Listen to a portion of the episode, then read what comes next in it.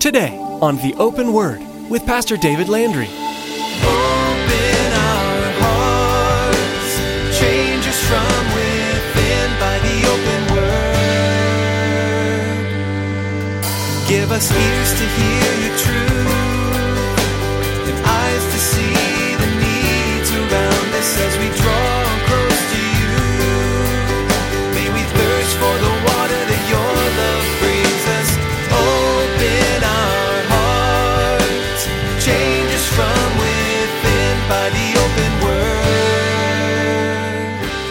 see this over and over and over. One of the phrases that you're going to see all throughout Ezekiel when speaking about the judgment of God coming upon the people. God's judgment is going to come, and we see this little phrase, then you shall know that I am the Lord. When? When they receive his blessing? No. When they receive his, his comfort and his protection? No. He says, the only time you're going to realize that I'm the Lord is when my punishment comes upon you. Because that's going to get your attention. That's going to wake you up from your slumber. If you look at the world around you, there are many things that point towards God's goodness and authority. From His provision of your daily bread to the blessings that surround you in the form of friends, family, and earthly possessions, His presence in your life is obvious if your eyes are open. Yet, as Pastor David points out in today's message, too often you're like the Israelites, and the only time you really see God is when you face the consequences of your rebellion and experience His wrath. Now, here's Pastor David in the book of Ezekiel, chapter 3, as he continues his message Coming Destruction, Promised Restoration.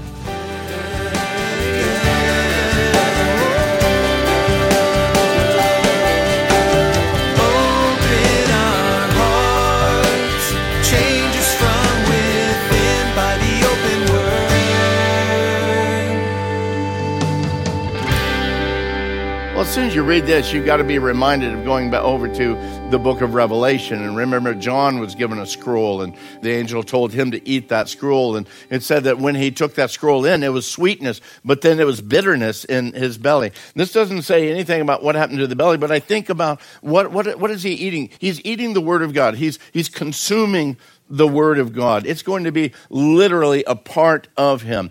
And how important the Word of God needs to be a part of our life. Not just something that, that's over here, and yes, I'm, I'm acquainted with it, I'm uh, semi familiar with it, but when it is really a part of our life, that's when God can use us. And He can use us, again, to, to the greatest uh, benefit for His kingdom's work.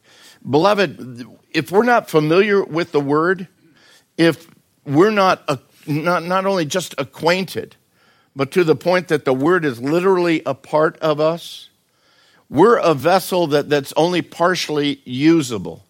The more we have the word in our hearts, in our minds, as part of who we are, the greater use will be for the kingdom of God. The, again, the Holy Spirit can, man, bring back to mind those verses that we've studied, that, that we've devoured, that we've eaten, that we've digested into our own system. But if we're not familiar with it, we're not going to be as usable for the kingdom.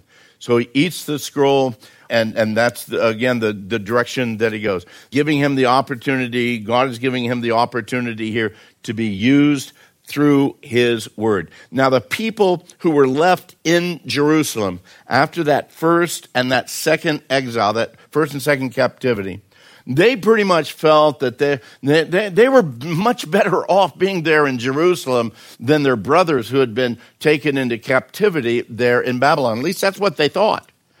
Mm, uh, but the problem was, those that were in Babylon, for the most part, they were doing pretty good.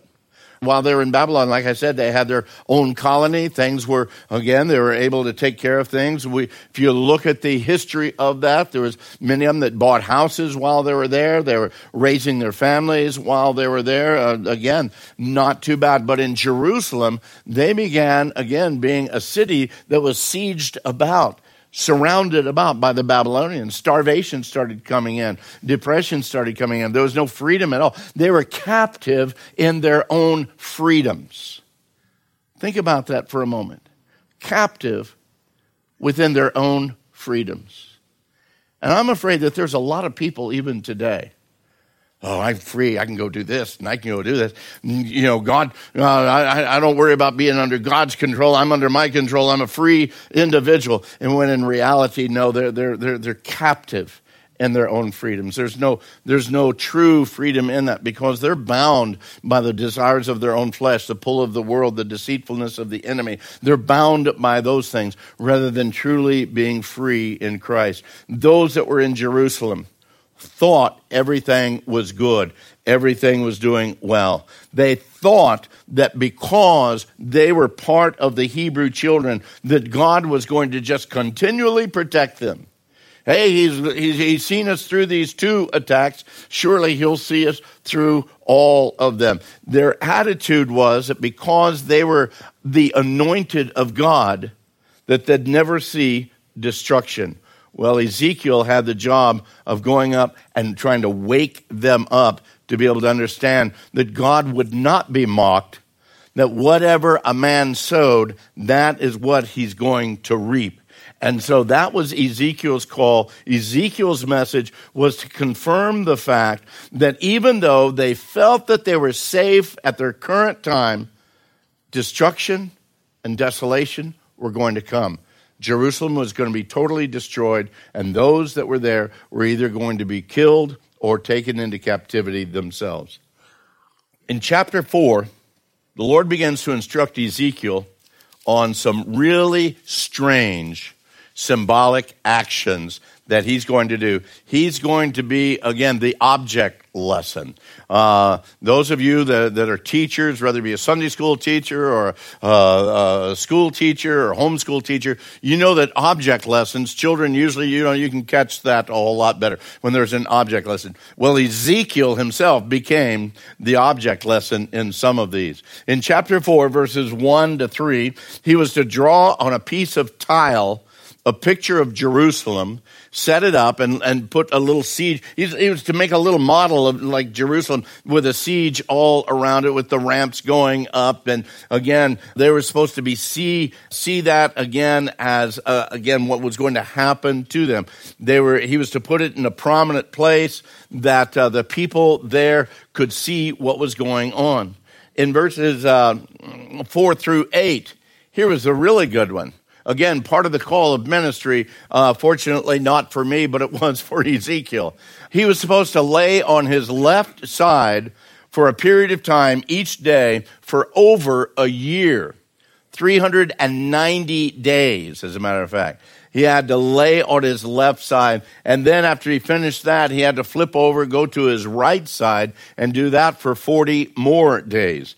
Now, Ezekiel, uh, again, it's explained that for each day he laid on his left side, northern Israel would be in captivity for one year. And for each day he laid on his right side, the southern kingdom, Judah, would spend a year in captivity. Now, verses 9 through 7, this whole thing starts getting even weirder. He was to make uh, for himself this cake, these cakes to eat of these various grains. He had to measure them out precisely, as well as he had to ration them off every day. And rationing off his water each day. The cakes, God said, I want you to take these cakes, put them together with all these grains, and then I want you to take human excrement and use that as the fuel for your fire to bake these little cakes. Uh, how many of you feel called to ministry? Anybody yet? Okay. Uh, and he, he cried out to God. He said, Lord, please, I, have never profaned myself. I've never done, you know, eaten anything detestable. I've, I've never gone away from my kosher diet. He just pleaded with the Lord. And so uh, the Lord relented and allowed him to use cow dung instead. So uh, it, it, was still the, the call. But again, he was it was that object lesson to Israel, again, of, of the filth that they have taken into themselves, that they were going to be at a point of, of literal destitution and, and, and literally starvation there in Jerusalem. Then we get to chapter 5, verses 1 to 4. He cuts off uh, his hair. Dividing it into three parts. That symbolizes the northern Israel, the Judeans left in Jerusalem, and those that are in captivity in Babylon. Some of his hair he threw into the wind, some of it he struck with a sword, other person, uh, portions of it he threw into the fire. Uh, he goes on through this whole chapter, through this whole time. He has to ration out his food. He's carrying furniture out of his house again, like the like the exiles. As a picture of the exiles. He did uh, various other things again to represent the disaster that was going to overtake the city of Jerusalem. Now, chapter six and 7, they speak directly of that judgment that was coming upon the people of Israel because of their idolatry they had gotten so involved with the pagan gods that were around. It's absolutely amazing how far they had gotten from the true worship of Yahweh the Lord God Jehovah, the one true God, the God of Israel. God had blessed them and covered them, provided for them, conquered their enemies for them, given them the land, all of these things. And the more comfortable they got, the further they got from true worship. They began worshiping the idols of the countries and the people that surrounded them. Beloved, if that's not a story and if that's not a picture of our United States, I don't know what is. The more comfortable we've become, the less dependent we become upon God, and the more dependent we become upon the things of this world. And our nation, by and large, has literally turned our backs on God. And I see this over and over and over. One of the phrases that you're going to see all throughout Ezekiel when speaking about the judgment of God coming upon the people. God's judgment is going to come. And we see this little phrase, then you shall know that I am the Lord. When? When they receive his blessing? No. When they receive his, his comfort and his protection? No. He says, the only time you're going to realize that I'm the Lord is when my punishment comes upon you, because that's going to get your attention. That's going to wake you up from your slumber. And we see this over and over. Ezekiel believes that God rules supreme over all the nations of the earth. Any violation of his commands, again, without an appropriate punishment, would actually be a slam against the honor and the holiness of God Almighty. And again, we, we see these are serious matters, and we, we look at these things and how Ezekiel writes of them and the punishment that God is going to give not only to Israel, but also to the nations. And then it follows up so many times. Then you will know that I am the Lord. Chapter 6 and 7 makes it so clear that God wasn't punishing them just to punish them, but also to make himself known to them in such a real way. Even with all the massive destruction and death, Yet, in the midst of that, God is still going to promise that a remnant of them would survive in the midst of it. Look, if you would, in, uh, I believe it's uh, chapter, uh, let's see, chapter, I lost my place, uh, chapter 6, verse 8. In fact, uh, back up to verse 7, chapter 6, verse 7. The slain shall fall in your midst, and you shall know that I am the Lord. And then verse 8 Yet I will leave a remnant, so that you may have some who escape the sword among the nations when you're scattered through the countries. Then those of you who escape will remember me among the nations where they are carried captive, because I was crushed by their adulterous heart that was de- which has departed from me and by their eyes which play the harlot after their idols. They will loathe themselves for the evils which they have committed in all their abominations. And they shall know that I am the Lord and I have not said in vain that I would bring their calamity upon them. So what God is saying is some are going to come to the realization Man, we, we have blown it big time. There's going to be sorrow. There's going to be repentance, godly sorrow within their hearts, and they're going to be turning back to Him. That phrase, then you shall know, uh, or they shall know that I am the Lord, it's actually mentioned over 60 times in that section in Ezekiel from chapter 6 to chapter 39. God is doing all of this Why? Just simply out of his anger and out of his frustration? No, to simply once again make himself known to his people and to the world. Because man tries to say, I don't want to know God. I don't want to hear about God. Don't come talking to me about it. I'm trying to ignore him because if there really is a God, then I'm responsible to him.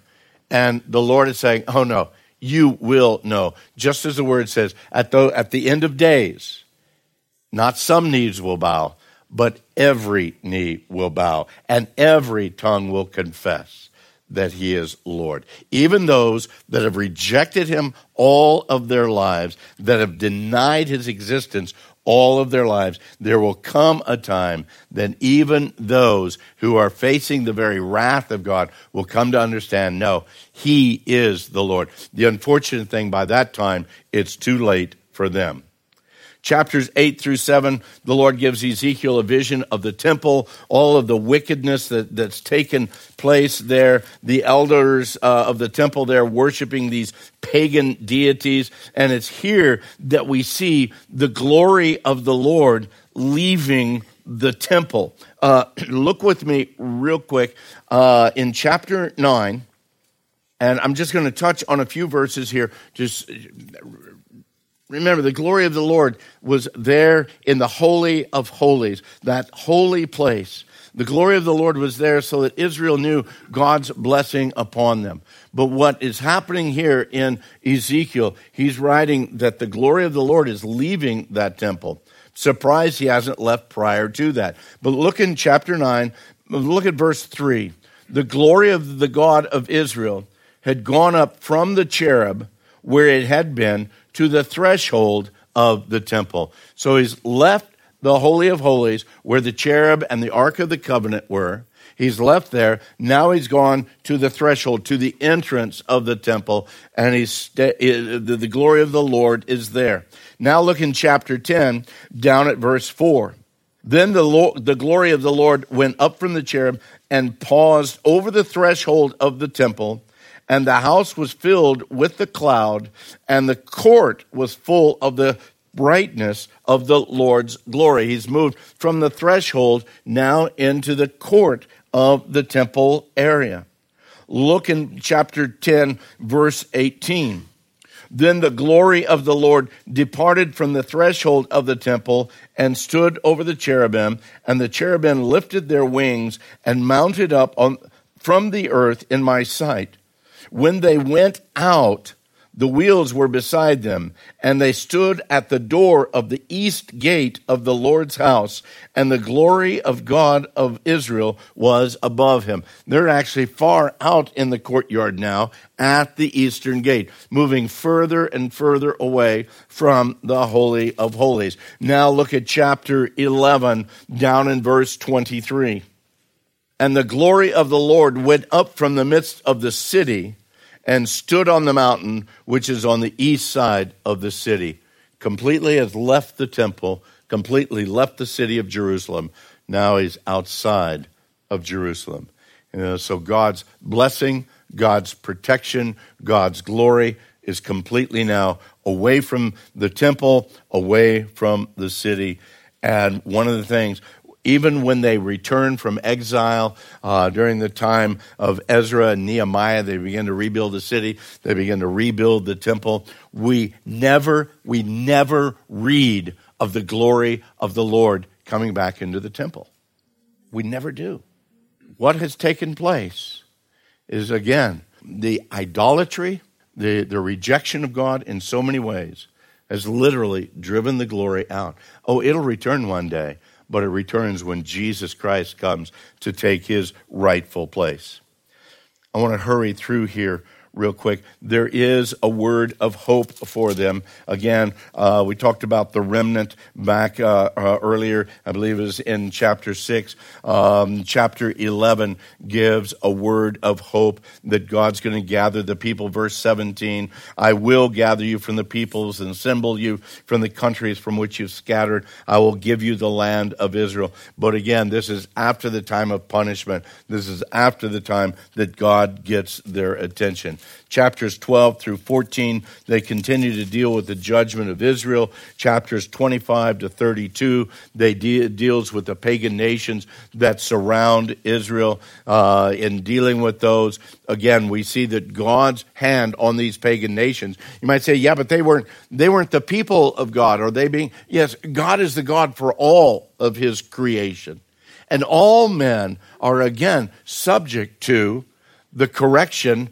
direction, and the lordship of Almighty God. Whether they recognize Him or not, He is not God just of the Jews. He's not God just of the Christians. He is God over all of His creation. And so, once again, every man will stand, every woman will stand before him at that day. And that's exactly what verse or chapters 25 to 32 deal with. We see again, God is going to punish uh, the Israelites in order to teach them, but he and, and to bring them to them back to him. But as far as these foreign nations, it says that the, the punishment, yeah, they'll know that I'm the Lord, but it doesn't speak anything of those foreign nations coming back again. Through that whole charge, God is working. Uh, in chapter 37, chapter 37, the vision of the dry bones. Them bones, them bones, them dry bones. Again, here, Ezekiel, uh, in, in this vision, he sees the complete restoration of the house of Israel. God's going to restore them and build them back. Um, but beloved, I, this this this is not going to happen after the time of the punishment there in Babylon. This final restoration, I believe, is in the final. It's in the final millennium millennial reign. Israelites again returning to their own land, rebuilding the kingdom and, and, and, re, and, and restoring all of the peace and the security. Uh, all you have to do is look at chapter 37. We can't read it all, but look down in verse 21. I said to them, Thus says the Lord God, Surely I will take the children of Israel from among the nations, wherever they have gone, and will gather them from every side, bring them into their own land. I will make them one nation in the land on the mountains of Israel, and one king shall be king over them all and they shall no longer be two nations, nor shall they ever be divided into two kingdoms again. They shall not defile themselves any more with their idols, nor with detestable things, nor with any transgressions. And on and on he goes. Look at verse 24. David, my servant, shall be a, be king over them, and they shall all have one shepherd. They shall also walk in my judgments and observe my statutes and do them. Down uh, verse 25. Then they shall dwell in the land that I have given to Jacob my servant, where your fathers dwelt, and they shall dwell there, they, their children, their children's children, forever, and my servant David shall be their prince forever. Beloved, this hasn't taken place yet. That didn't take place with their coming again. It didn't take place in 1948 when they became a nation again. It's yet to take place, and it will not take place until the Son of David, Jesus himself, comes and reigns over them chapters 38 and 39. Again, that final destruction, the Gog and Magog and all the armies. We can see so much of this coming into play even now. The uh, last chapters of Ezekiel, chapters 40 through 48, again, it, it speaks about that restored state uh, with the new Jerusalem and the new temple. And again, that has not happened yet. It is yet to happen. There are many people that are speaking about the new temple even now, and they're wondering how in the world can we build a new temple while the Muslims are on the Temple Mount? Have you ever thought about the possibilities that maybe the temple actually was not located on the Temple Mount?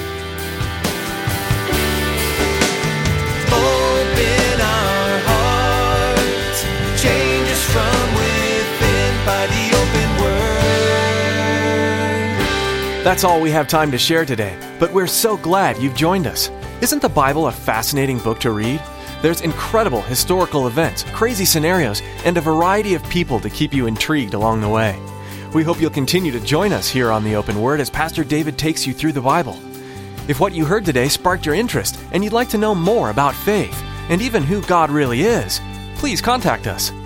We'd love to talk more with you and share some even more incredible news about your future and the one who can change it, Jesus.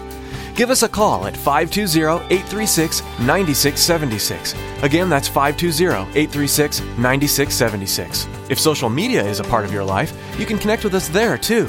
Come like our Facebook page and keep up to date with what's happening at the Open Word and Calvary Chapel Casa Grande.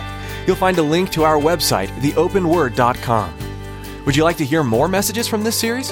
Here's Pastor David to tell you how. Thanks, Chris. You know, any time you spend in God's Word is valuable, and I'd like to encourage you to do it as often as possible. I know busy schedules can make that hard, but being able to listen to it could just change all that. All of the messages I've shared from the Bible here on the Open Word, they're available to you to listen to online at theopenword.com. Feel free to download them and even share them with anyone you think would benefit. That website again is theopenword.com. Thanks, Pastor David, and thank you for tuning in to the Open Word.